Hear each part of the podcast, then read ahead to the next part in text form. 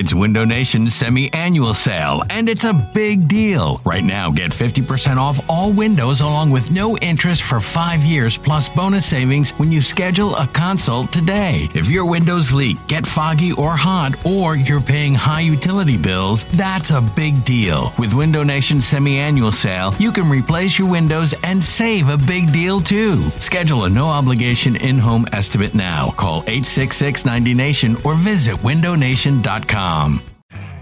You could spend the weekend doing the same old whatever, or you could conquer the weekend in the all-new Hyundai Santa Fe. Visit HyundaiUSA.com for more details. Hyundai, there's joy in every journey.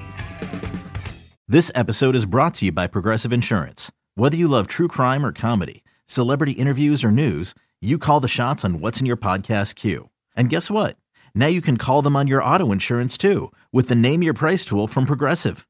It works just the way it sounds. You tell Progressive how much you want to pay for car insurance, and they'll show you coverage options that fit your budget. Get your quote today at progressive.com to join the over 28 million drivers who trust Progressive. Progressive Casualty Insurance Company and Affiliates. Price and coverage match limited by state law. Hello. Hey, everyone. So, Eliot and I recorded episode 204 uh, prior to some news coming out. So, just wanted to mention that uh, we did hear after recording about three Eagles players who were placed on the uh, reserve slash COVID 19 list created for a player who tests positive or has been in close contact um, with a p- infected person uh, per NFL and NFLPA policy. So, uh, Eagles who have either tested positive or been in close contact are uh, Nate Gerry, Jordan Mailata, and Lane Johnson. Uh, the biggest name, Lane Johnson, put out a statement saying, I've tested positive for COVID 19, but feel strong and ready to go.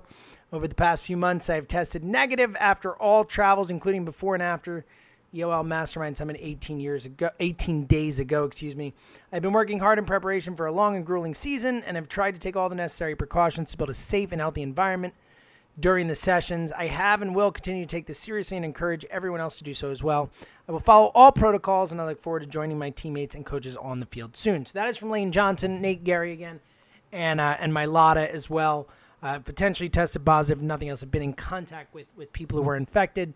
Um, so Eliot and I did not talk about this. This came out after we recorded, but um, it, it, basically everything else we talked about with um, opt outs and and the um, the protocols and all that still still hold true, uh, even in light of the news. But um, obviously, our thoughts and prayers are with Lane Johnson, with Nate Gerry, with Jordan Mailata, if any of them are affected by this. And Lane obviously sounds like he's in a good spot, which is great to hear with it. But ultimately, um, you know, we're thinking about those guys. Hopefully, they uh, uh, can recover quickly and return to action soon. And um, just wanted to add this on at the beginning of the pod to make sure um, that we uh, we covered that, mentioned that this had happened, uh, and uh, and acknowledged, and, and obviously again uh, thoughts and prayers to those guys, and um, there we go. So that is the news, and we will dive in now to episode two hundred four of the Go Birds podcast. You're listening to the Go Birds Pod, a radio.com podcast about your beloved birds. Hey, hello everyone. It is another edition of the Go Birds Pod, episode 204. As Eliot, it's training camp time. Players are actually reporting Carson Wentz is swole and showing up. What's up, brother? Man, nothing I love more than when Eagles Twitter decides to view one thing one way and just everyone gets excited about it. Oh, like great. Carson Carson shows up looking swole. Everyone just is like, that's definitely muscle. He looks big. he, he, he, he looked like he's been working out, right? I mean, he looked he, He looked did. huge. He did. Um, but man, it just it makes me miss training camp. It really does. Like I was on with Angelo.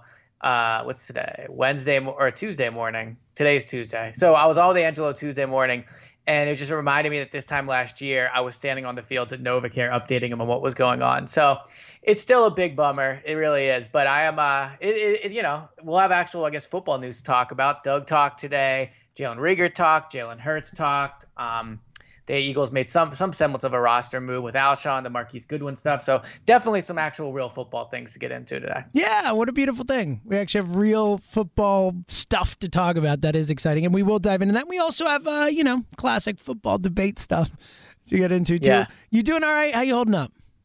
Well, I got a paper cut today. Oh, which no. What are we gonna do? not gonna lie, like I know I'm a grown man in many ways, but God, I like that in many really ways is, hurt. is strong. Yeah. Well, my voice not being one of them. but like, man, paper cuts suck. Like I got to tell you, like especially because you don't expect to get them and they just come out of nowhere. And now I have a band-aid on it, and it's just, it's no good. But I'm I'm working through. We're all I feeling- can't I we're can't all feeling tweet for or you, text buddy. with my. Oh my I- God, the indignity. I always think like you know you think about like real men that when they're older their hands are so like tough because they've been doing like years of manual Mhm, labor. Sure. My hands are gonna be like swollen from like arthritis because I tweet too much. yeah, so, certainly. each have our own thing. Yeah, not not rugged, you would say, but but swole. yeah. Nonetheless. You're a grand, swole, my Carson swole. aren't gonna be. like- yeah, exactly. My grandkids aren't gonna be like Eliot. Tell us about your, uh, you know, your manly hands. Oh man, what? A, I don't think. Do you think any grandkid actually says to their grandfather, "Hey, grandfather, tell me about your manly hands. They're so manly." Yeah, that's a good point. I mean, It's both kind of of kind of a weird thing to say. You might think. It is. It is. I never said it to my grandparents. My both of my grandpas did. Like my one grandpa worked in the steel mill, and my other one did something with boats. So they had like real jobs. So I'd imagine looking back, their hands were probably, you know, had like years of hard work on them. Whereas I have a paper cut and I have a it's literally the first thing you mentioned on the podcast is your paper cut. Yeah. So we know we know I was gonna you're text you about it, but then I was like, "Nah, I'll wait until I'm on the pod." Well, thanks, man. I, I'm happy. No problem. That's because you know we need the Go Birds listeners to know these things, to know that you're suffering from paper cut. Yes. Um, speaking of the Go Birds listeners, yes. Yes. got uh, got a lot of good reviews. And like i said on the end of the last pod i appreciate everyone that's reached out and said nice things about the first few episodes. You know it's just it's good to hear positive feedback. Um, but someone left a uh, five star review which was great. And it wasn't really about the pod as much. It was di- directly aimed at you james. And Uh-oh. it's just so so perfect. Uh, so the title is "Want to Hang Out with James at a Music Festival" by Fish Liam, five stars. Shout out to And Liam. I can already tell Yeah. Liam and I would get along. So he says, Dear James, your passion for most everything you talk about is a major boost for my days. Agreed, Liam. Whether it's the Phils, the birds, movies, food, or uh, dope jam music, you're always providing endless hype and great analysis. Also, I've wanted to suggest some bands to you for a while. Ooh. Um, uh, yeah, so here, here's a few of them. And as someone that does not listen to this type of music, this feels like a word jumble, but it says, I hope I'm on point given your Phish obsession. Pigeons playing ping pong mo. Mungion Turkuaz. I love that you just throw Mo in there as part of the. Fr- I've seen Mo probably in the, the range of 20 times. Mo. okay, sure. I, is that the what's the band called? Pi- MOE is one of them. Is one of them. The other, I don't know the Pigeons band. What else? Uh, Mungion Turkuaz Hope. You take some. Oh, hope's the next sentence. Okay, so this is perfect. Yeah, and then he, he ended it by saying, "Eliot, your takes are hot garbage, but I begrudgingly respect your underlying ability to defend them." So Shout out nice to Liam. Yeah, himself. far too kind, uh, Liam. Thank you. And uh, appreciate everyone that's been leaving comments. yeah, no, that, that we do. We really do. Honestly, you know, we um we're nothing without you. Literally, I mean, you know, we we are Yeah. nothing without the people who listen to this podcast, interact with us. This doesn't exist without you. So uh, it really does mean a lot. And and Liam.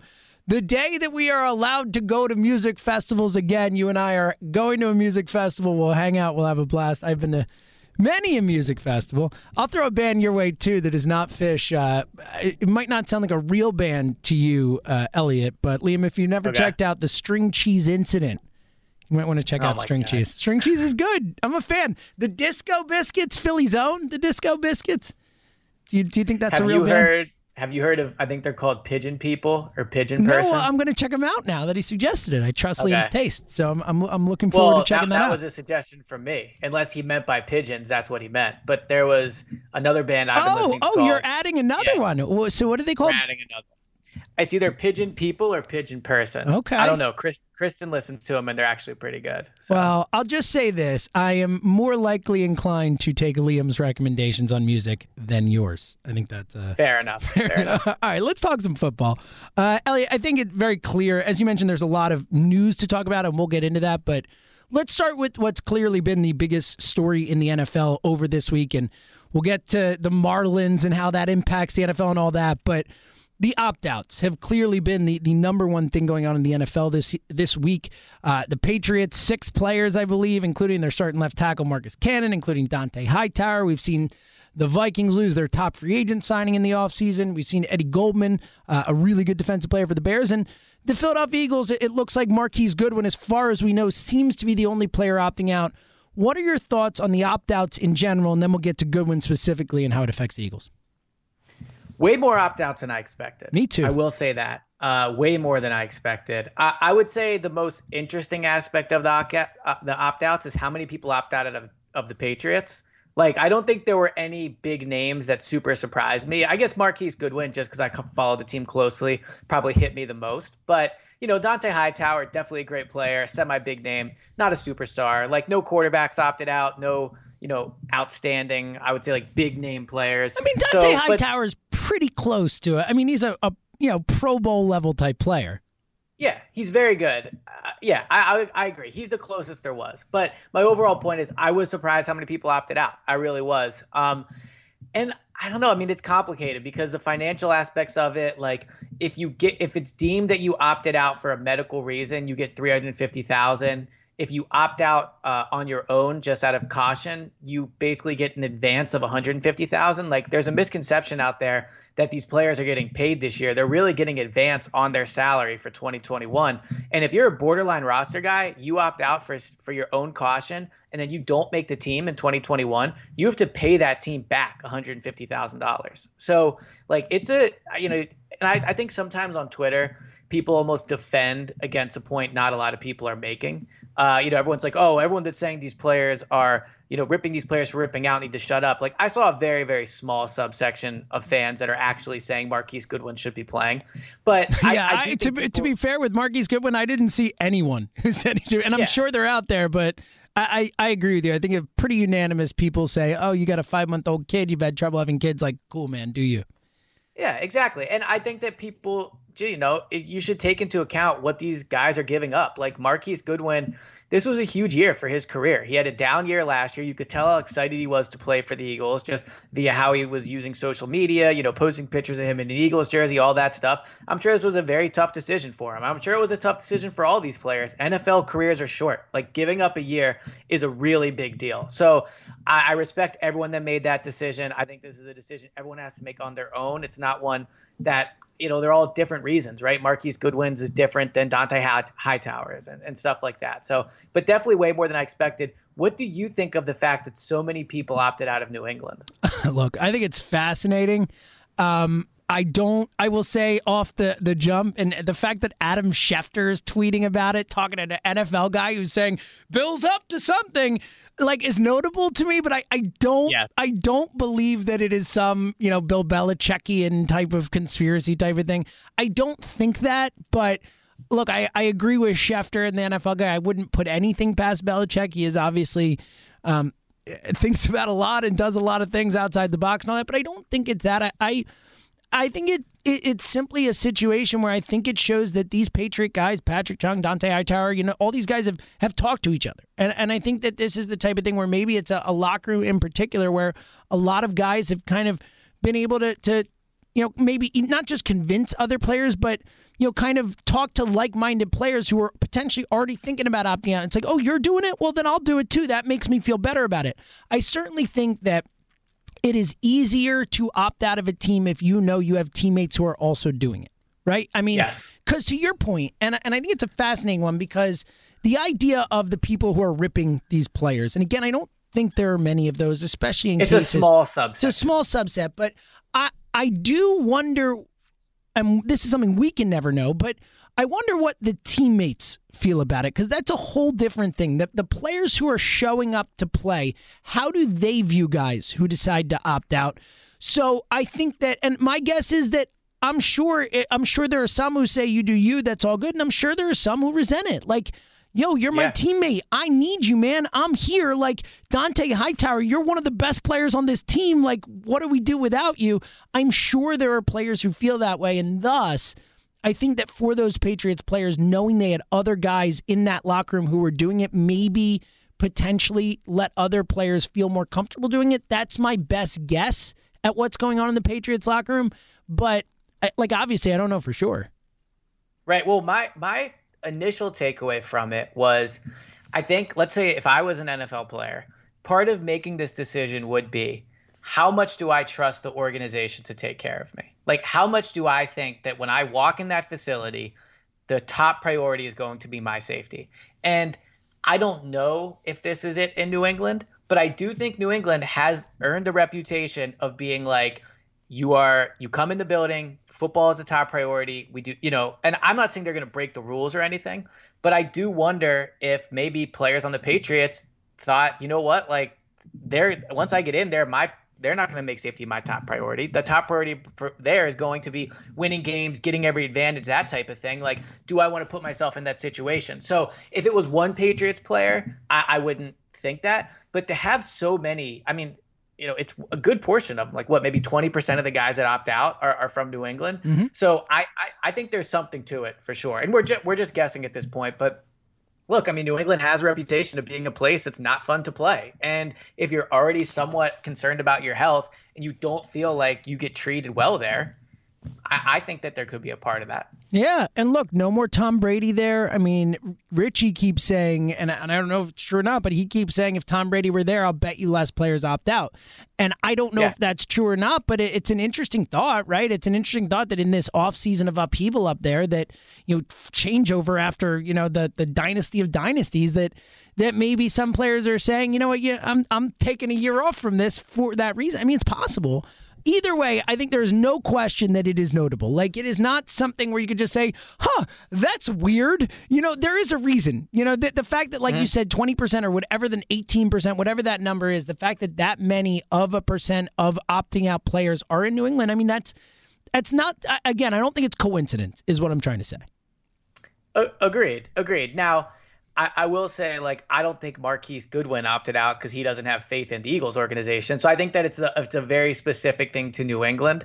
Uh, but yeah, it's it's noteworthy, and I think the fact only Eagles Eagles only had one. You know, you could also flip that to say Eagles Eagles players feel safe there. I think Marquise Goodwin's situation is, you know, it's different, obviously, because of his, his, he just had a child and all that stuff. But I do think Eagles players feel safe in the NovaCare, and, and Doug talked about that uh, you know, this week when he, he spoke to the media saying he feels safe there. And the Eagles website uh, has kind of released some of the details of what's going on there. And it's intense. Like, you wake up in the morning, you take a questionnaire on an app. If you answer those questions correctly, you're then allowed to drive into the NovaCare. Once you get to the NovaCare, you get a you get a COVID test and you're given a tracker. You get to the door and it's a touchless entrance, so you don't touch the handle. The tracker tracks everywhere you go in there. Like I mean, the locker rooms are different, the weight rooms. So the Eagles are definitely going above and beyond. Now, that does not mean it's going to work out. And maybe this is a good time to get into, you know, a larger discussion about what happened with the Marlins in the NFL. But I, I, I do think, you know, Eagles players can feel safe knowing that the Eagles are doing everything they can to keep them as safe as they can in this situation. Yeah, it's a great point. And and look, again, just to, to put a bow on the opt out thing is that you know, we're not saying we're just guessing. We don't know who each of these people have individual choices to make for themselves, their families, their lives, whatever. And who knows why these decisions are made? Whether it's comfort with the team, whether it's just their own choice, not wanting to take the risk, whatever. Um, and again, I'm sure I speak for Eliot when I say that. You know, at least here we, we don't blame any players if they decide to take that route. I mean, that is uh, your choice, and I would never bo- resent or, or anything. But I, I do think you make a good point. Let's get into this broader conversation because, you know, look, uh, we talk Eagles here, but but we also are sports fans. You know that I, I do a Phillies podcast. I, you know, uh, we we work at WIP. We talk about the Phillies and all that, so we're all aware of what is going on in Major League Baseball right now. The Phillies season is on pause. The Marlins on a longer pause, and uh, the Marlins, another player test positive today. I believe it's 16 players uh, who have tested positive, might even be 17. Um, and it shows, and again, we're waiting to see with the Phillies thing with the cross contamination, and, and Phillies have tested negative for two straight days, but obviously it could still present uh, the next few days. So we're, we're waiting with bated breath, so to speak. But I, I think a lot of people, Eliot, when this Marlins thing happened, and, and we saw how how rampant it spread through that clubhouse, you know, with the, the, all the players who were together, how quickly it spread through them. and the effect that it has on Major League Baseball, basically shutting a team down for now. Like they're going to be playing with a, a minor league roster when they do come back, very likely. Um, you know, shutting another team down. The the Nationals won't have games this weekend because they were supposed to play the Marlins. I mean, there's a lot of factors to this to this baseball season. I think a lot of people, when this happened, thought, "Uh oh, football. Uh oh." Mm-hmm. Because it's a very similar thing. The NBA, no new tests, you know, no no positive tests in their second round of testing. That came out today. The NHL looks like they're doing great. It looks like the bubble, shockingly, is the best way to go for for bringing sports back. NFL, it seems like an unlikely concept to be able to to do that. Where do you stand right now with this Marlins outbreak, and in your mind, how it impacts the NFL? So this has been an emotional roller coaster for me. I would say right off the bat, because when this initially happened, and you know the, it starts to leak out, players on the Marlins are positive. The game might not be played tonight. The game is postponed. You know, 14 players have it. Next thing you know, the Eagle, I mean, the Phillies' next game is postponed. My initial reaction was it was the first time I felt football might not happen. All see I felt very confident the NFL was going to play, but when this happened, was the first time I thought maybe I'm just I'm kidding myself. Like if the if MLB can only make it three games into the season before a major outbreak and a team has to uh, you know essentially be shut down, like what makes me think that the NFL is going to make it work? So that that was my initial reaction. But you know what? Like they played games that night and the games have continued to be played. And I know the Phillies are sitting out, and obviously the Yankees and the uh, Marlins have been as well but the league went on. And I think it just hit closer to home because it's the Phillies. But I wonder if the reaction would have been as strong if this was a Seattle Mariners where it happened. Like we've seen sports get stopped in Philadelphia, and that's scary and it sucks. And, you know, I, I enjoy watching the Phillies every night. I enjoy listening to the High Hopes pod. Like it sucks that baseball got put on hold. But it looks like they're going to make their way through it. And I think that, you know, as, as upset as I was initially, my end reaction is I think that we're just gonna have to accept these things are gonna happen, and but that it's going to continue. And so I think the fact that baseball is still going, the fact that the Phillies are going to play on Saturday as of now, and the Marlins just have to sit out for a while, like it is what it is. Um, so I guess that's my whole kind of range of emotions on that. Uh, what what was your initial take? Yeah, well, similar in the sense of of the immediate thought of of this isn't good for the NFL. I will push back a little bit on the if this were the Mariners thing, because you could also say if this were the New York Yankees, does the baseball season continue? If this is the New York Yankees that have 17 players, a team that is a World Series favorite, and the New York freaking Yankees, do they just keep rolling on the season and pause them like that? I mean, they probably do. Can I, but can I answer that? Sure. I, I, think the answer is I think the answer is yes. I think and I don't want to interrupt. Uh, no, I think I it think is too. Is I agree. I think yeah. it probably is too. But again, that's a much, much, much bigger story if it's the New York Yankees. Uh, the fact that it's the Florida Marlins, I think, is a little easier for people to to reconcile because no one expected the Marlins to compete this season anyway, and it's like, ah, well, you know, they're not really a factor anyway. If it were the Yankees, if it were the Dodgers, not only a much bigger market, a much bigger team, but also a team that is expected to be a World Series favorite, I don't know. I don't know what the reaction is. I definitely think it's different. I think there's a lot more conversations about potentially pausing the full season or whatever, or not wanting that team to be at too much of a deficit, competitive fairness, all that. I think those questions are are questions that have not been raised in the Marlins situation as much. But if it were the Yankees, I do think they would be. I agree with your general concept, though. The idea that I do think that whether it's the NFL, whether it's baseball, that these leagues are looking to power forward. Look, we've seen with the NFL and everything they've done. At no point have they paused for a breath. They're just plowing forward. And I think with baseball, look, I don't think they started this season up to stop it after a weekend. Like I just don't. It costs a lot of money to start the season up. Uh, look, yeah. but again, it also comes back to that that question that was the heart of all this, right? Initially, and and what you were just talking about with the opt outs is the idea that these sports were supposed to be done with player safety at, as the heart of it. The number one thing that matters is player safety. I think that we can say that the way this happened so far is probably not true. You know, David Price well, with that but, tweet saying, This is why I'm home. Like, clearly, baseball is not putting player safety first. Like, it's not to a point. But let, but let me let me push back on that because then baseball comes out and it says that what no, I think no other player on or a very small percentage of tests on other teams have come back positive, right? Since, I mean, since no, the Marlins outbreak, there have been no other tests positive. Correct. And uh, I, in your point about the fact that yeah, the Phillies test as of now, but it could show later, right? Like, but no Phillies have it, right? And they played against a team that was essentially crawling with COVID, right? Like, and I also don't think we can overlook the fact that this team is coming from Florida, which is, if not tech, if it's either Florida or Texas, it has handled this the worst of anywhere yeah, in the country. Yeah, but there, there are football teams in those states. Right. So I, I think that there are, but my point is this: is that like I don't know if you can say baseball is not putting player safety first when it's really one subset of of of a team that got it. Like it, it well, oh, no, no, no, no. You could say that the fact that they played that game on Sunday is is a travesty. I mean, when they knew that there were four positive tests and that there was a potential for an outbreak in a team, that they went out and played a baseball game on Sunday is, but, but based on a player vote by the Marlins, I mean, is is a travesty. I mean, that's an outrage. It I, is. I, I agree. I agree, but I guess if we're talking about this from like a football perspective as well, if your initial reaction to the Marlins test were baseball has to shut down, and you're right, if it was the Yankees or if, if, if it happens to the Eagles during the regular season, I mean, the Eagles are one of the biggest teams in the league. Like if it happens to the Cowboys, that's what the initial reaction will be. But my point is, once we got over that initial like hour and a half of panic, like no other players on any of their teams have tested positive. Nobody on the Phillies have. The Marlins have kind of stepped away. The games are continuing. And I think because it's new, it feels like a bigger deal than it is. And I'm not trying to, to diminish uh, the see, fact. I, I disagree with that. I, I, I think this is a massive deal that they need to be. Again, we're talking about baseball. Like, even if it hasn't transferred over to the Phillies, and we don't know if it doesn't, they got very lucky. But baseball is a sport where these guys don't touch each other, like very rarely. I mean, I would be worried about Realmuto because he's standing at home, uh, sitting at home with these yes. hitters coming up. But even then, he's still like they're not looking at him. They're not like talking directly to each other, like right next to each other in an enclosed room. In football, these guys are right up in each other's faces. They're breathing on each other. They're touching each other. Like I think that I mean, fo- there are more players all like football my big takeaway from this is football better get its crap together. Like seriously, because this is the type of thing well, where, like, uh, my point being that an outbreak in football is a lot scarier to me than an outbreak in baseball. So here's a, a difference I would say off the bat. Baseball is kind of uniquely like set up to be really screwed by an outbreak because they play every single day.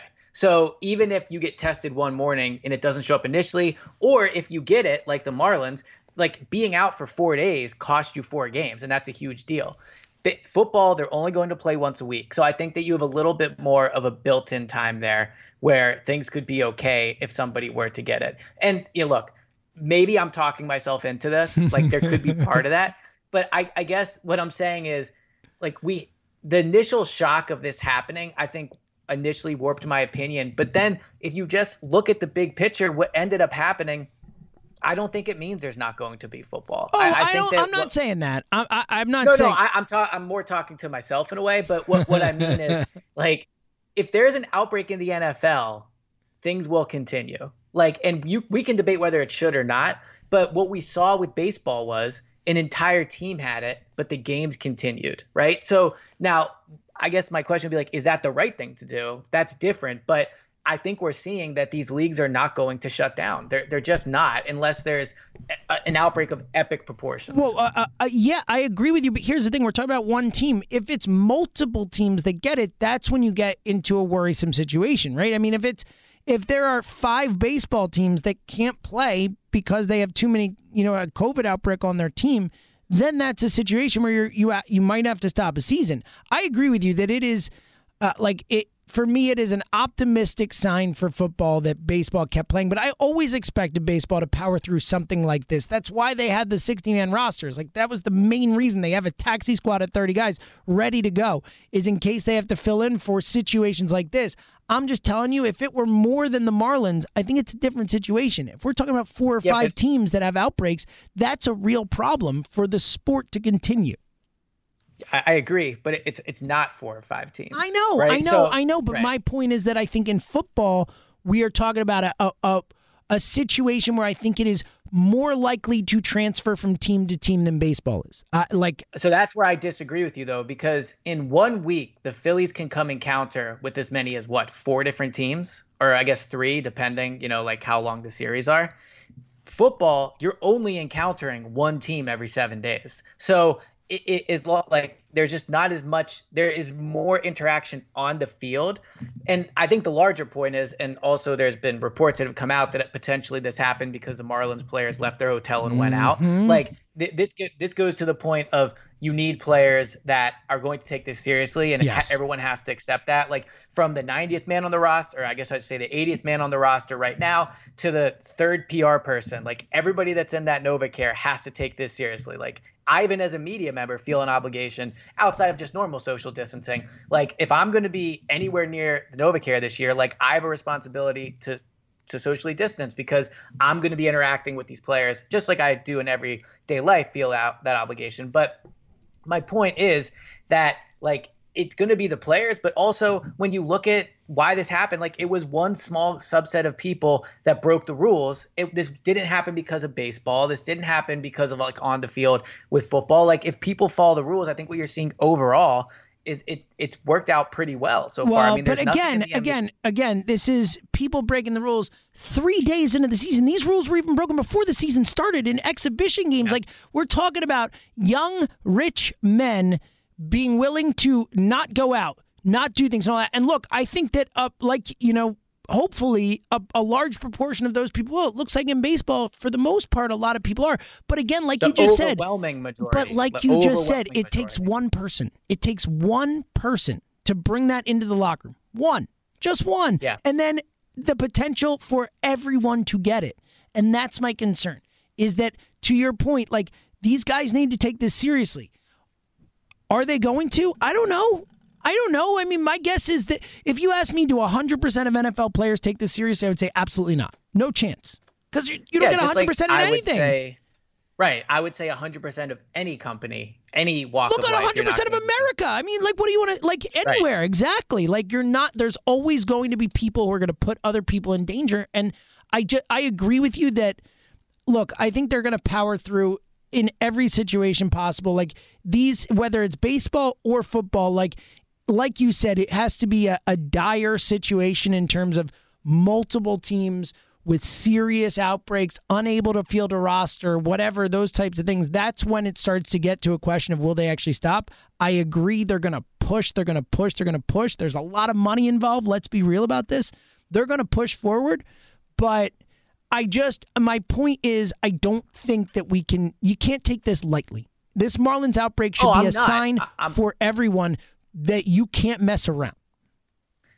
I'm not, but wouldn't you also agree that now that we're three days removed from this, like I started off feeling pessimistic about what happened, but now that we're three days removed, I think this is actually somewhat encouraging to show that. well, we gotta it- wait. You gotta wait to see if Phillies players test positive or not. Like I can't say that. Well, but they haven't yet. We can only go off takes- the information we know right now. Right, but the And point I- is, I'm saying I'm not. I'm reserving judgment until the incubation period is done. Until we know that the Phillies didn't test positive. I mean, it's very possible that they That's test fair. tomorrow. Multiple players test positive. You know, so I'm That's waiting on fair. that. But I understand Right. your point. If no Phillies players test positive, something that, that look, it's it's a negative period. I mean, people have COVID. Uh, There's no positive spin on that. and, and but that was going to be my next point Yeah. is that it it feels weird and it even feels weird to write about it like there's been times where so um there was the rule that came out in the NFL that if a player gets COVID, he has to sit out for three weeks. And so I was like, all right, I'll write about this. So I'm sitting down to write about it. And I'm talking about, like,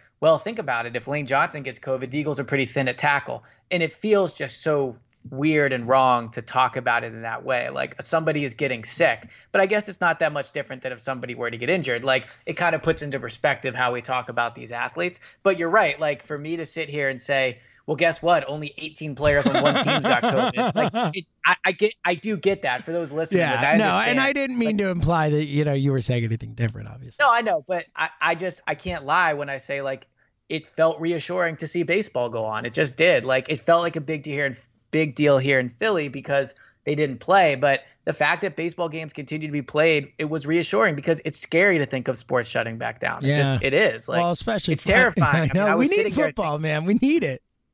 yeah, it's it so overall and so let me ask you this. Yes. Do you think do you think the NFL should try to go to a bubble? They still have that opportunity. Um. Look, it- it- theoretically, yes. I think that there's no question. We are seeing it firsthand that a bubble is better than a non bubble. If you want to finish your season, I just don't think a bubble is actually feasible for the NFL. I think there are too many players. It's too big an ask, asking every single player to leave their family for seven months, this and that. Like, it's too long and it's too many people in my mind for them. Certainly now, this late in the game, to effectively pull off. But in a in a in a perfect world, yes. So with with the acknowledgement that like the logistics of it would be difficult, the union's participation would have to take take place, the financial aspect of it, acknowledging that that's all complicated. I do think one thing the NFL should look at exploring, and you can't pull off a bubble like the NBA has in Orlando and like the NHL is going to do. There's too many players, the season's too long, all that. Not enough said. fields, all that type of stuff. Right. But what I do think would make sense, what the Eagles do during training camp for rookies is there's a hotel near the facility. I guess I shouldn't say exactly where it is, but there's a hotel in that general facility. yeah, don't out it. Let, us keep that one to yourself. Yeah. Um. So there's a hotel in the general facility. Uh, actually, this is a funny story. I don't know if I should tell it, but F it, who cares? So yes, in in my in my eight years of covering the team, there was one time where I was hanging out with an Eagles rookie. Like we like went out to like a bar or something. Like we were like hanging out, right? And so I go to drop him off at the hotel, and as I drop him off, the head of security is sitting right there. oh, buddy sees me drop him off, the head of Eagles team team security, and I'm sure. like, wow, that's less than ideal timing for the player oh, who did who did who did not make the team, and that probably should have been my top. you know, like I probably should have known that if he's hanging out with me, yeah. like he's probably not going to make the team. That's but, um, hilarious. Um, yeah, so but what I do think could work potentially to get back to the bubble point is if each team rented out a hotel near the facility and you just had players stay there and they go back and forth maybe you don't make it you know like a requirement but i think as much as you can control where these players are at and really everyone in the facility like as much as you can tr- can control everyone that goes in that facility as much as you control where they are that's that's for the better. So I, you can't pull off a large bubble like in Orlando, but I do think there's an advantage to saying like, look, there's a hotel right here. We'll bus you back and forth to the facility every day. We'll provide meals for you We'll you know go pick up your DoorDash or whatever, like and give that option, I bet more players would sign up for it than you think. Uh, look, I, I, I'm with you. Anything you can control, any way you can make sure these guys are not putting themselves at risk and thus putting others at risk, I think is a, a great idea. I, I agree that I don't think there's any way you're going to get full participation or the players union to force it or whatever. I mean, We've just I there's no way they would allow it. there's it. no way, and also they would have to think about this way. They have to make that change where they're saying, all right, if you're going to leave your family, I'm guessing they would have extend the opt out date because players might want to opt out if they have to leave their family. I mean, like there's so many angles to that that it's you right. know hard to know. But I it again in a perfect world, the most bubble, the best bubble, whatever you could do, I, I would be in support of because I do think that pretty clearly it's the most effective way about going about returning to sports. Um, all right. So real, real quick. Yeah, sorry, yeah. I'm sorry to interrupt. But, never, never uh, apologize. Tweet, just just do it. Just go. Yeah, I'm trying. I'm trying. So the, uh, I tweet tweeted out from the Go Birds pod. Have you seen the results of this poll yet? I didn't even know you tweeted a poll out. Okay, perfect. So um, I tweeted, "Will the NFL start and finish the 2020 Ooh. season on time?" Can I take a guess? Yeah, so that's what I'm gonna ask. So the answers were clear cut, just yes or no. Okay. Do you want to guess what the percentage was? My which, guess which is seventy-two percent say no, it will not finish start and finish on time. All right, are you cheating? Because that's exactly what it was. No way! No way! Is yeah. it really? Do you swear? Exactly. Oh my god! I'll send you. I'm gonna like go right buy now. a lottery ticket or something. Whoa! That, that's exactly what it is. Oh yeah. my god, dude, that is seven I swear on my life, like that is unbelievable. Wow. I just sent you a text so you could see how I was telling the truth. Oh man, but I can't the, uh, believe it. But I was surprised by that. Honestly. Oh my god! Look and at this. This is unbelievable. I I'm yeah legit floored it's amazing. This. this. is pretty cool. Um, I was surprised by that though. I thought that it would be I for, frankly I thought yes was going to win. Uh, Ooh, so the fact that it was yeah. so large, no. Now I get that's the Twitter audience, which is a little more panicky when it comes to this type of stuff, but I was just surprised by that. So before we move on, I'll ask you. We'll both answer it. Yes or no? Will the NFL season start and finish on time? Um, I, I mean, my heart says yes, but in all honesty, I, I would have to say no. I, I, as of right now, I just don't see, especially if we're heading into winter and we don't know what's going to happen with the virus and flu season and all that. There's just so many variables, and I already am concerned about their ability to pull this off to begin with. So I would have to say no and, and just hope I'm wrong. I'm still going to vote yes. I just I just feel like the NFL will power through. Now, whether that's the right or wrong thing, it's probably the wrong thing. But if I'm just guessing, I agree with you though. I do think. Look, again, I think the NFL will literally do everything they possibly can. Like it will take multiple teams unable like having to forfeit games like they might even be cool with multiple forfeits like it's gonna oh, take I think they will. Yeah, Yeah. it's gonna take a lot for them to cancel the season I, think that is the one thing that you're holding on to I'll also say, and this is not my opinion, this is just what I think the NFL feels. I don't think the NFL cares who's in those uniforms. I just think they want those games to be played, frankly. Like, I don't think they care if, you know, four or wow five I did score- not see I- Eliot advocating scab players on the go exactly. Tweet at Eliot Shorr-Parks. My Yeah, I mean, you cover these but- guys. How are they supposed to talk to you now that I know you support scabs taking their jobs, man? Yeah, Not clearly, cool. Clearly, Not cool. E. scabs. Not Um, cool. yeah, not cool. But You're no, a I- union I just guy. don't What is going on? We're in a union together, Eliot. Not cool, man. You're right. You're right. I know. Uh, no, but that's just that's what I think the NFL's mentality is. Frankly, I do. So I And think they'll I- start on time. I think they'll finish. Yeah, I look. I definitely think that's their mentality. I think it might be out of their hands, is my concern. But I, I agree with you, and, and I think it is a positive for people who just want their football. Like I do think that that is a, a real possibility based on the fact that the NFL's go. Look, they've powered through from the jump. I mean, everything they've just moved forward. Like not like nothing's wrong, but you know what I mean. Like like they're just pushing forward. So we'll see. Uh, I want to get back. I just I want I want football so bad. Well, like of I just. I want Eagles games Yes. so bad. Like I just really really really want to see Eagles Washington on the 13th. I want to see LA come in week 2. I want to see them play San Francisco. Like I I want this season so bad and god, I hope it happens. I know, man. Look, I know it's one of those things where look, we went what four and a half months, uh, 132 days, as you uh, told us with your takes column, without sports of any kind, and um, I don't ever want to do that again. But also, I think I think if it, you know when when we're talking football, it, it's just a different beast. I mean, we all know it. I mean, football is just a different animal. It's a different thing, and I think that if there were no football, I do think that that impact is even stronger than than you know losing the other sports for a period of time. So I, I'm with you. Please, please, please, please, please, please play football. All right. Uh, speaking of football, I want to get back to Doug. I want to get back to the Alshon thing, but we've gone almost 40 minutes into this podcast without talking about like really what prior to the opt out thing has been the biggest story in Philly this week, and one that I'm sure people want to hear your thoughts about. A uh, let's Oh, talk. yeah. Let's talk about the NFL Top 100 because because we have to. Um, because I know that we disagree on multiple things about this. The list itself, Yes. who's on the list? Let's get into it. Uh, for those who did not see it, the NFL 100, uh, five Eagles players made the list, none higher than 73. Brandon Brooks at 98, Jason Kelce at 94, Darius Slay at 92, Zach Ertz at 85, Fletcher Cox at 73. A notable name missing. Well, really two notable names, as Lane Johnson should be on there also. But of course, Carson Wentz not on the list.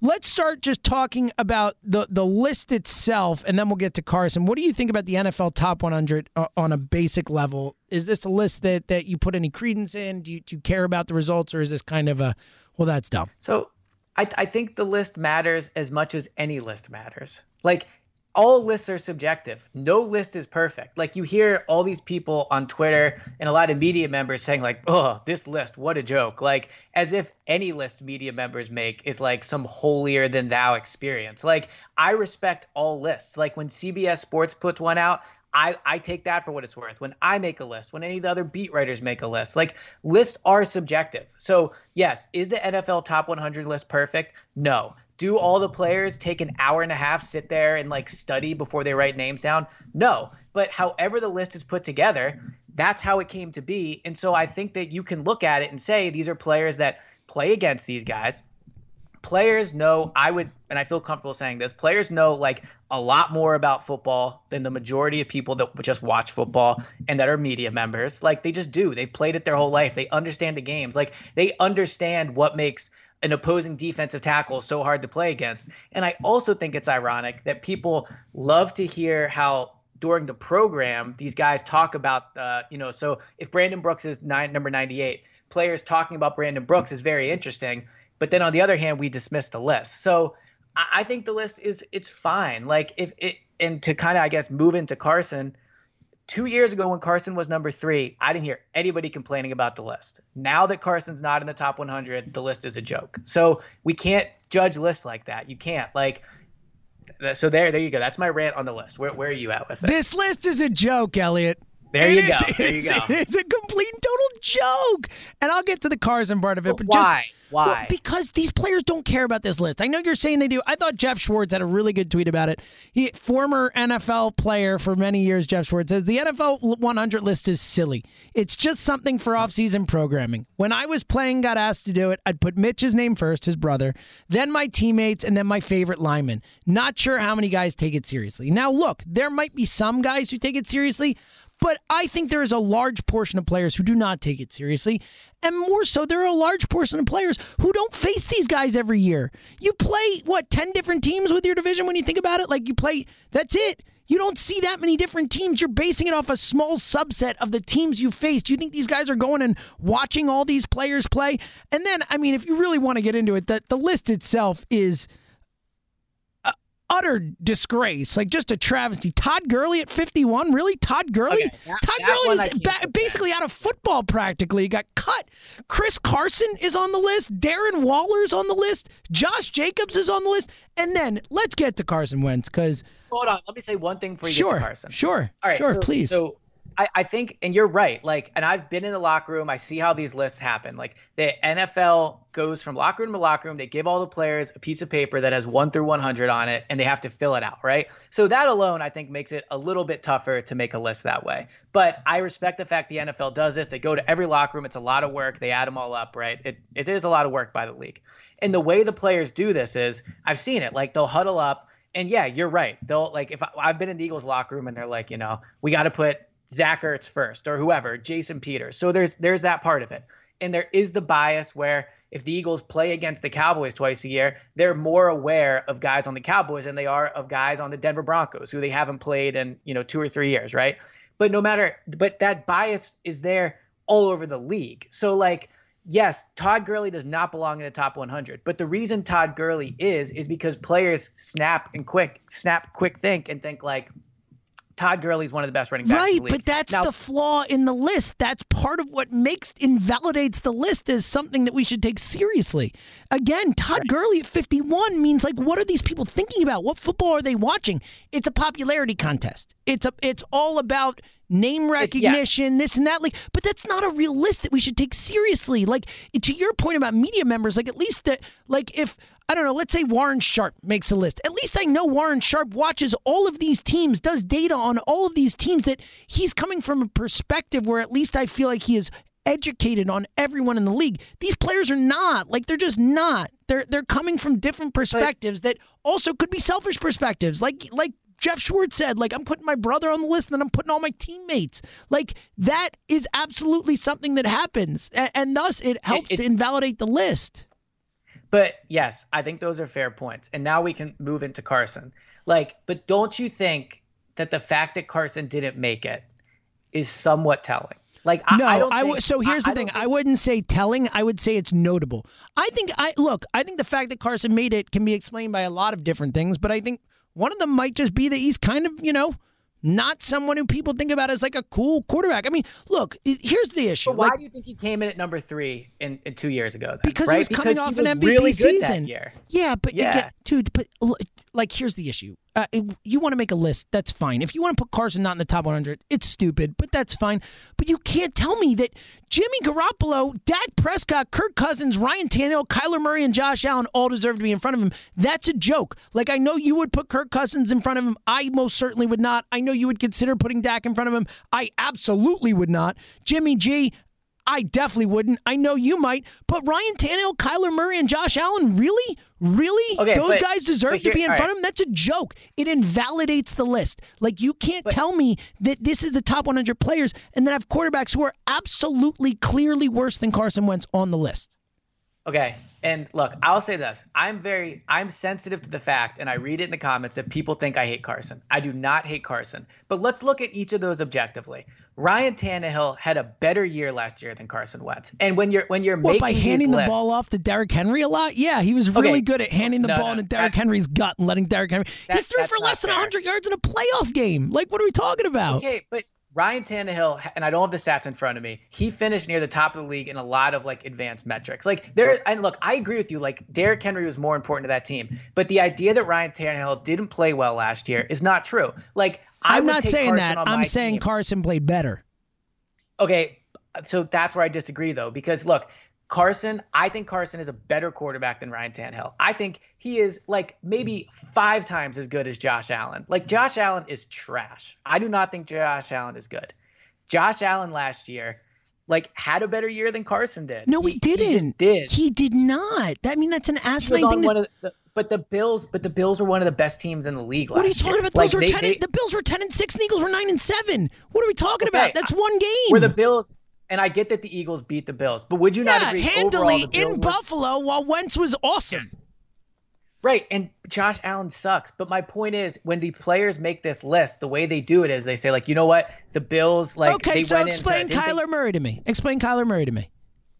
Well, I think what, Kyler Murray wins? a more exciting player. He was he was rookie of the year. Again, though, I mean, like, you understand that this is all bullshit. Like this is all bullshit. Like this is not a, a real way to judge players. Again, we're getting back to a popularity contest. He was the number one pick. He's the rookie of the year. So Kyler Murray should be in front of Carson Wentz. Ky- Carson Wentz is not only a much better player than Kyler Murray, he was better I don't know if last year. true. He was better last year. Carson Wentz had a better season than Kyler Murray. No question. Zero question. In every metric you want to look at, he was better than Kyler Murray. He just was.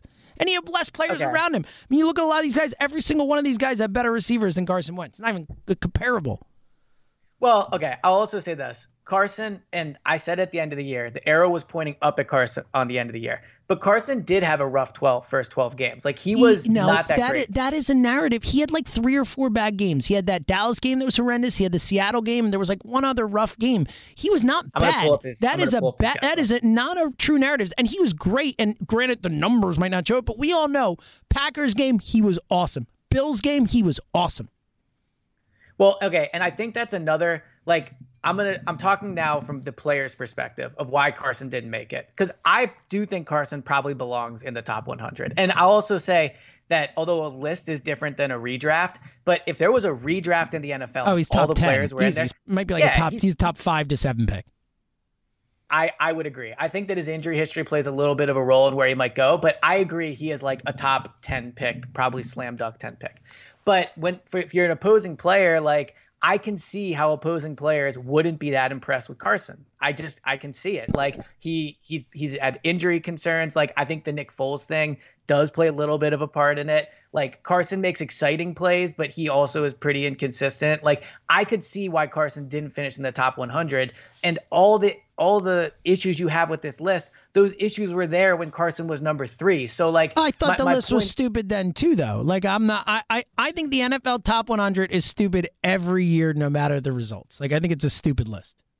Okay. Well, I, I, I disagree. I like the list. And again, I, I think that it's important to look at it like any other list. I mean, Warren Sharp was a great example. I think Warren Sharp is one of the smartest people in football, right? Like his list does mean a lot. I will agree with that. But every single list that's made has some level of like a flaw or a bias, right? Like Warren Sharp is very analytically driven, I would say. Like there could be that Sure. flaw in his No list. question. Like so, right? So there there are those problems with lists. But I think also the Carson thing coming off of that, and then also the athletic thing where they had him ranked 11th, and I think as a tier two quarterback.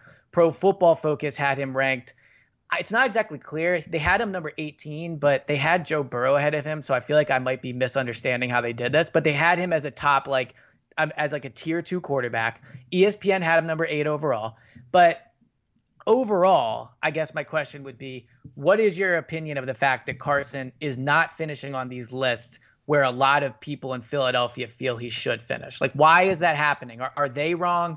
Like what what's what's your take no, on that? it's a great question. To answer it simply, yes, I think they're wrong clearly, but that's my opinion. Again, we're we're all this is a subjective thing. You know how ranking quarterbacks, all that type of stuff. It's at least mostly subjective. Of course, there are stats, there are numbers, there's Super Bowl titles, there are all those things that that matter when you're discussing or having this kind of conversation. But for me, yeah, I think that because of the way Carson Wentz's season has gone the last couple years, the injuries he had two years ago, the broken back, really just never able to look like the guy we expect him to be. And then last season, you know, unable to to really until those last four games be the guy we thought from 2017. And I just think that because it happened so late in the season, I think because he got hurt in the playoff game, I think that really hurt his image with a lot of these players in terms of, you know, he didn't finish the game. And then those stupid narratives keep coming up again. And I, I think that all weighs in.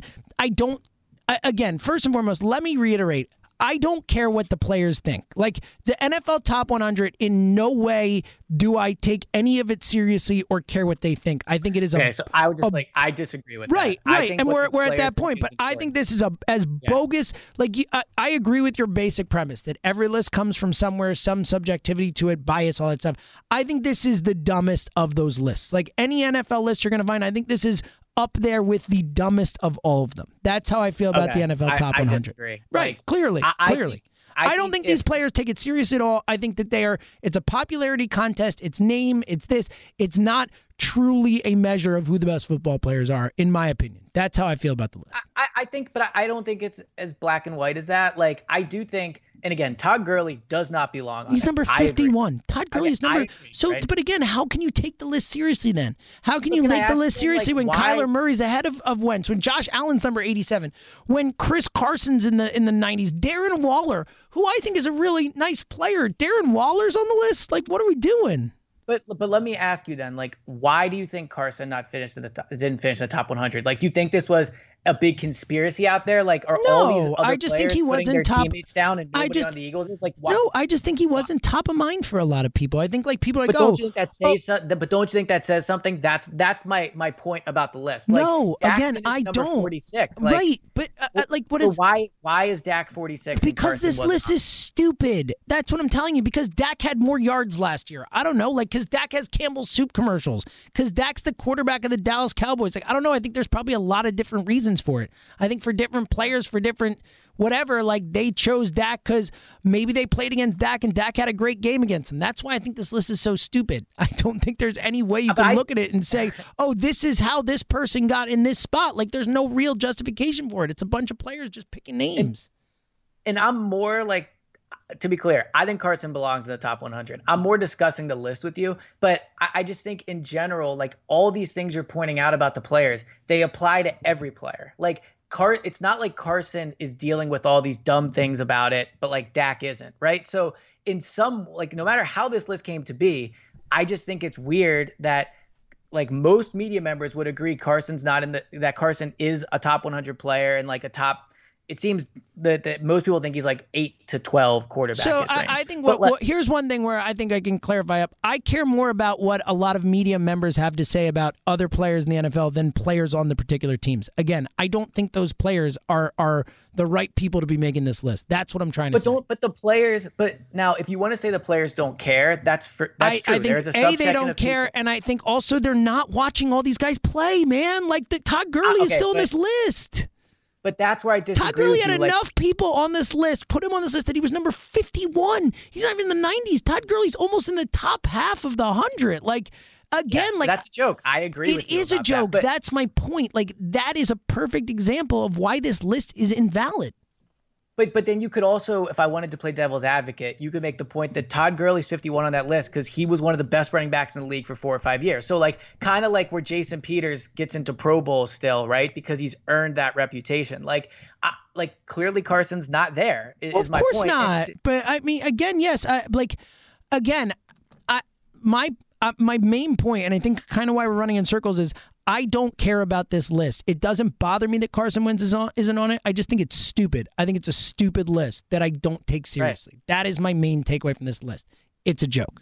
I really mean Okay. that. It's a That- joke. that- that's fair. No, I, I can tell you. mean Yeah. it. And I knew. I mean, I think you even tweeted it. That's how I, you know I, James I really tweeted and I re- yeah Like, I felt strong Yeah. enough to tweet and I truly feel I think it is the dumbest list in the history of maybe not the dumbest I'm sure there's some really dumb lists out there like it is among the dumbest lists in the history of lists in my opinion I, and maybe one of the reasons I'm like so passionately defending it is just because it annoys me that everyone is just gonna like make fun of this list, but then other lists are like, well, those are okay because media members do it. Like, I don't think we can just diminish the players' opinions like that. Like, again, I agree, some of them don't take it seriously. I've seen it with my own two eyes. But to say that the players themselves don't have a better grasp on who's really good, like, that's not true. Like these guys watch tape all week. They study opponents. Like if you've been in the league for three years, you've played a good portion of the league when you And consider I, you play. I, I agree with that, but like you can also get eh, what if you get a guy on his best day, you know, and then you're like, wow, that guy was awesome against us. I'm putting him on my top 100 when he's really not that awesome. I mean, I think you Well, see that stuff it.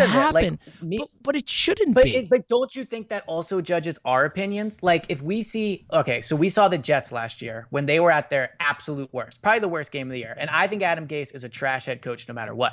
But the Jets also, what they ended up winning seven games last year, if I'm not mistaken. Like, so obviously we're going to have biases when you see certain things. That's just part of it. Like those same biases you're saying the players deal with also are are realistically a part of media and fans. They just are. So a lot of what you're saying, if you want to tell me the players don't care when they make the list, Look- I think that's a semi-valid criticism. Well, but to it- say that the players have biases that media and fans don't, I don't think is true. I, look, I to be fair, I, I like I said, I there maybe there are certain lists I look. I don't really care about any of these lists. Like they're fun to talk about and stuff, but it's not.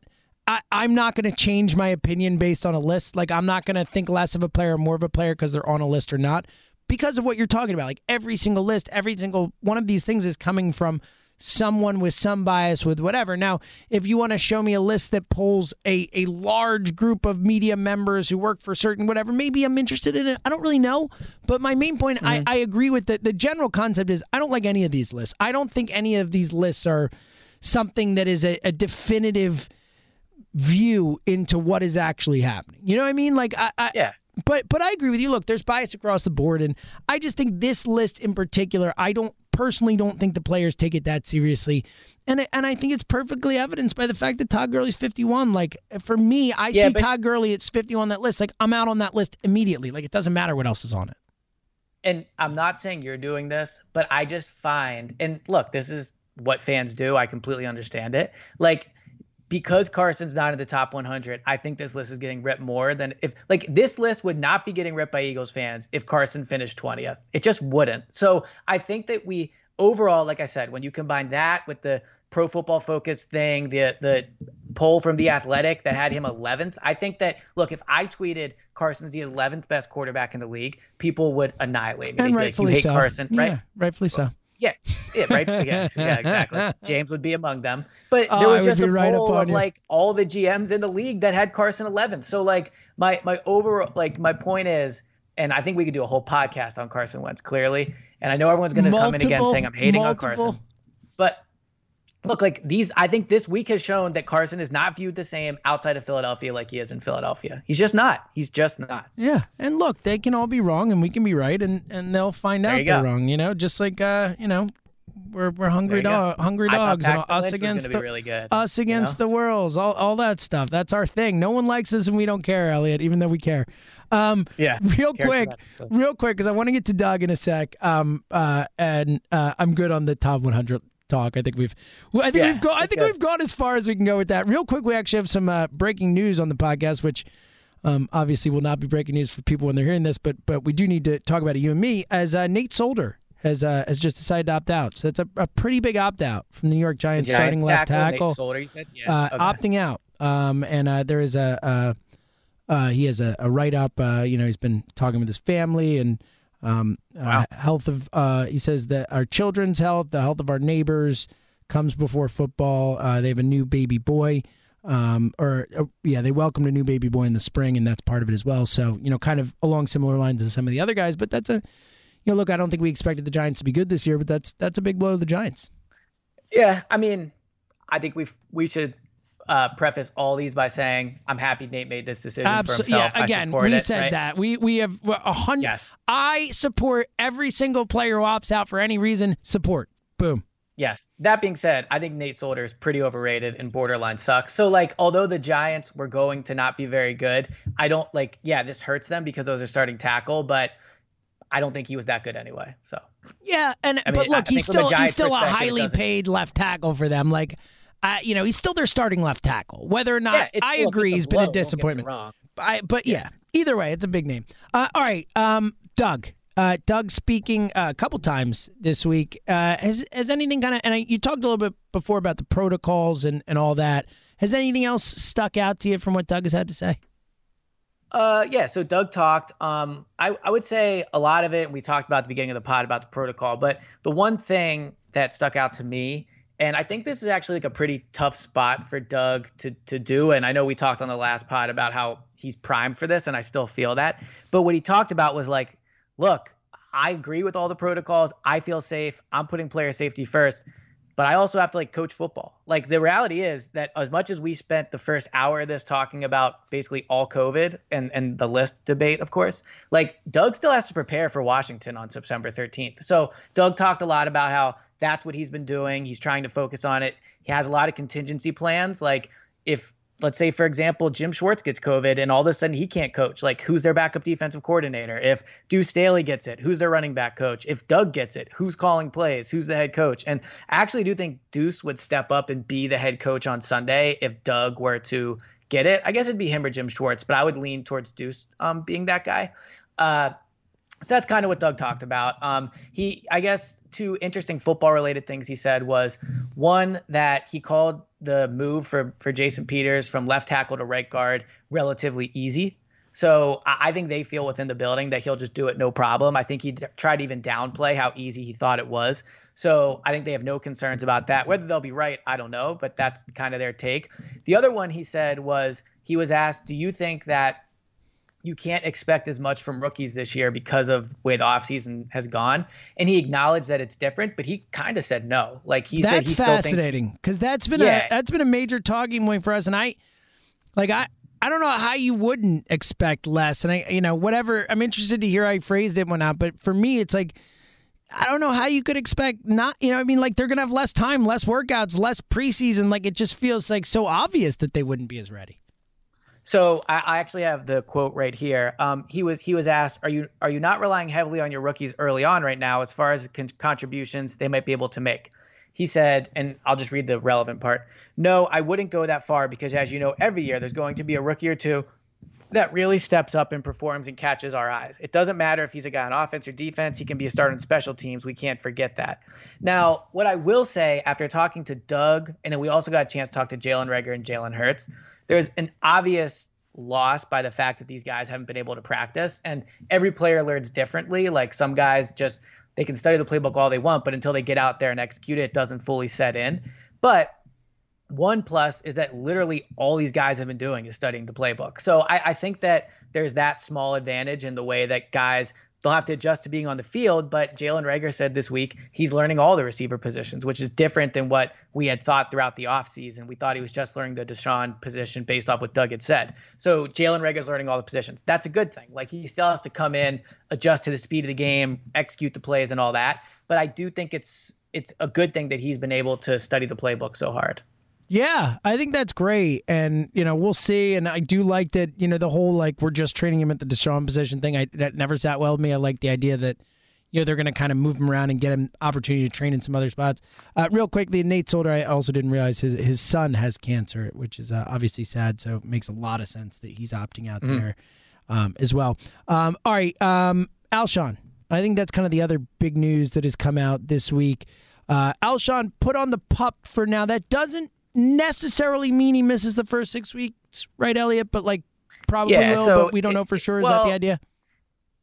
All right. So if you would have asked me this at the end of the season, I would have said there's no way Alshon's not on the pup to start. I didn't even think he'd be on the roster. But we are here. And so Alshon going on the pup, first of all, I, I got some clarification. He still counts against the roster right now, but it seems like so the whole thing with the 80 man roster, if you have 80 players, you could do a full squad practice where if you have 80 to 90 players, you have to do split squad. My understanding is the Eagles still plan on doing 80 players, but it's just some complications with the rules. So uh, Alshon still counts against the roster. But by going on pup now, he can start pup at the beginning of the year.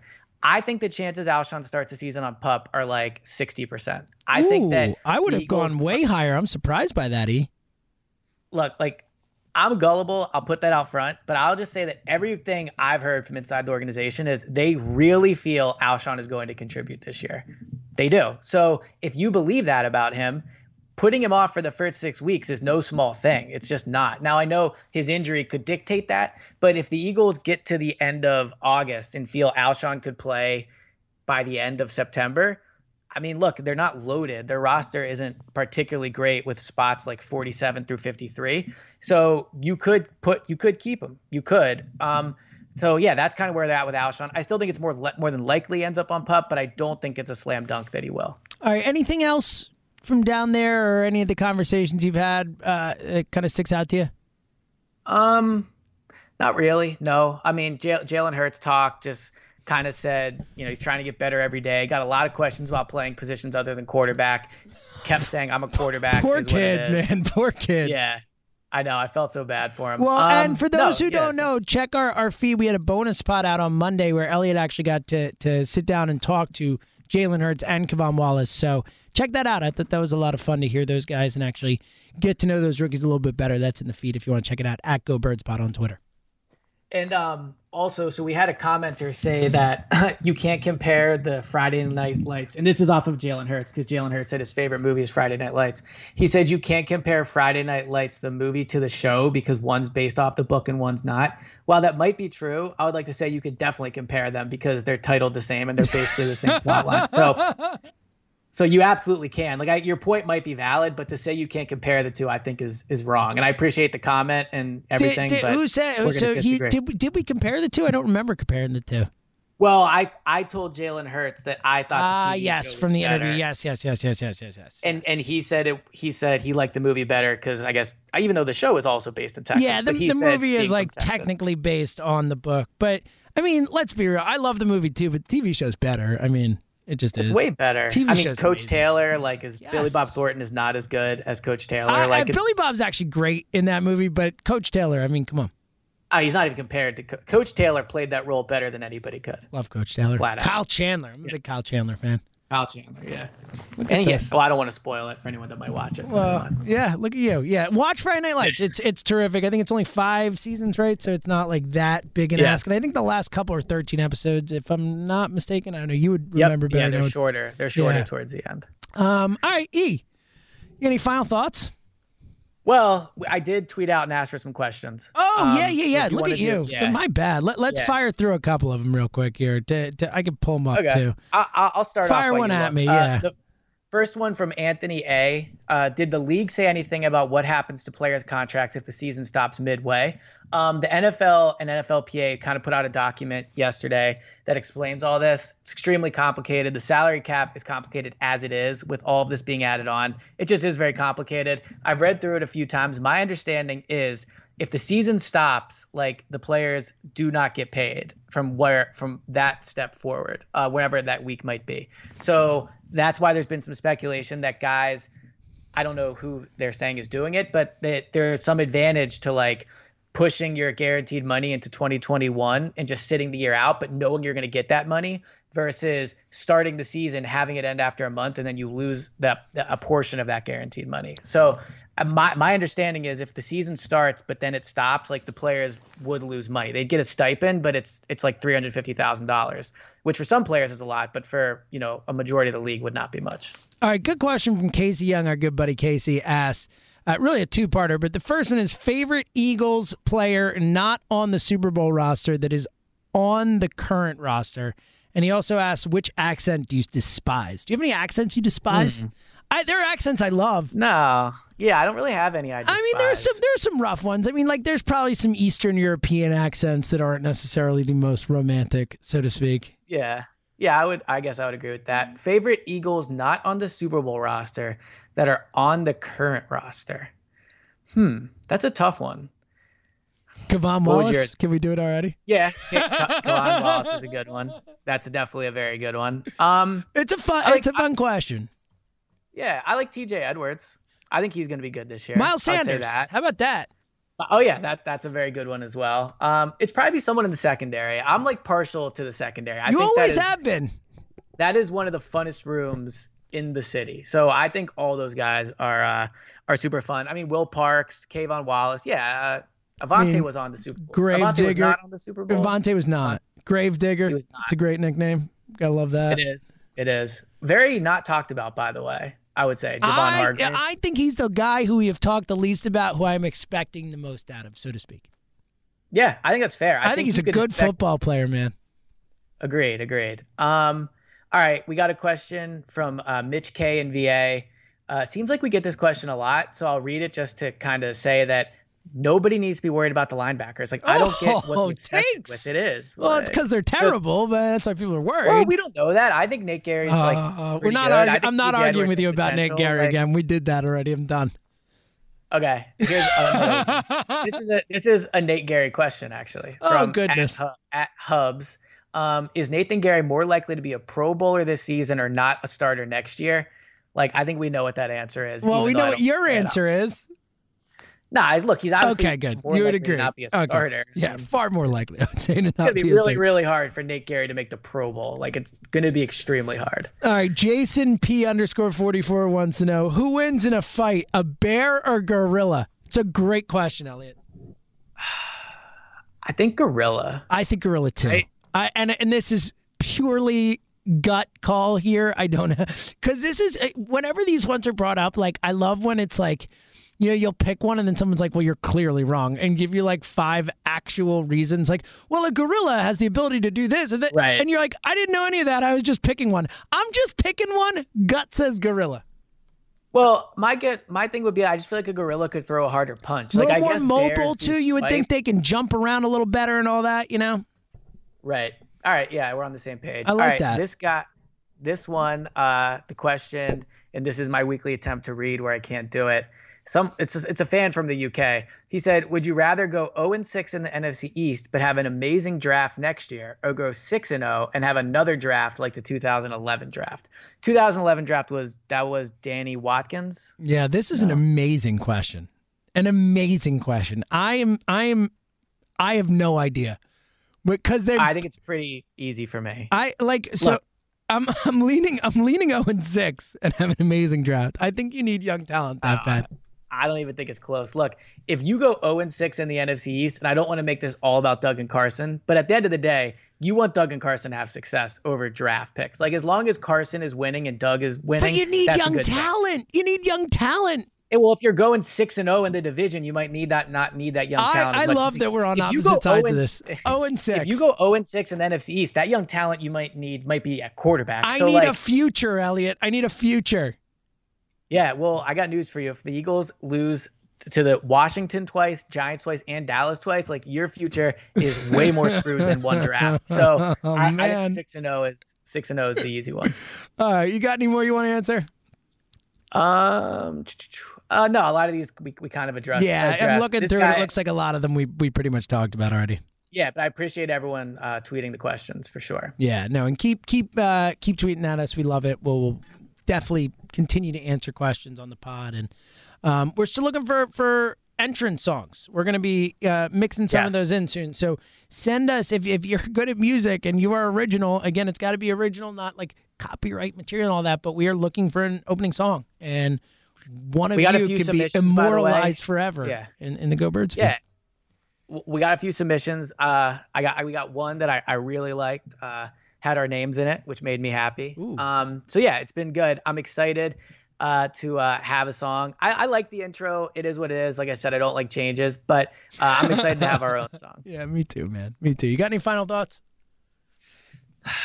Hmm. Not really, honestly. I feel like we touched on everything. Like I said, just the last few days have been crazy with all the the COVID news. I wish we were at camp, like just all those things. Although ironically, as much as I love training camp, when I was younger, I was too afraid to go to sleepaway camp because I didn't want to do it. So there you go. Oh, buddy, you didn't do sleepaway camp.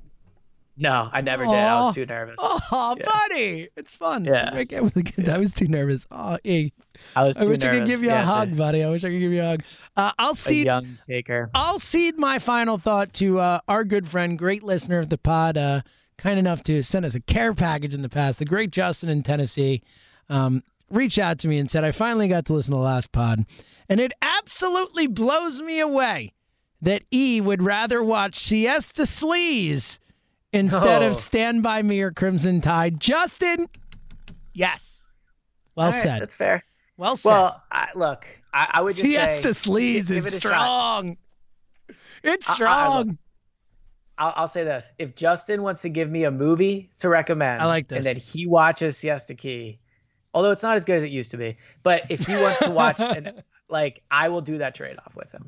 I like it. All right, Justin. Uh, the ball is in your court now, and uh, we need to do more of that too. Maybe we'll make it a thing where you and I can kind of force each other to watch some things and see. Who's, yeah. Well, your last recommendations were good. What was uh? yeah. When Harry met? Sally, you like that? Yeah, the one about the prison. Oh, uh, Um, Shawshank Redemption. Yeah, that one. Was really Amazing good. movie. It was very good. I appreciated that one. So yeah, I we'll get back I got to you. There's that. so many more where that came from. Uh, all right. Again, check out the uh, the pod with uh, K'Von Wallace and Jalen Hurts. Really good stuff in there. Um, and hit us up at Go Birds Pod on Twitter whenever, wherever. And, uh, we'll be talking to you guys again soon. He's Eliot M. James. We'll see you later.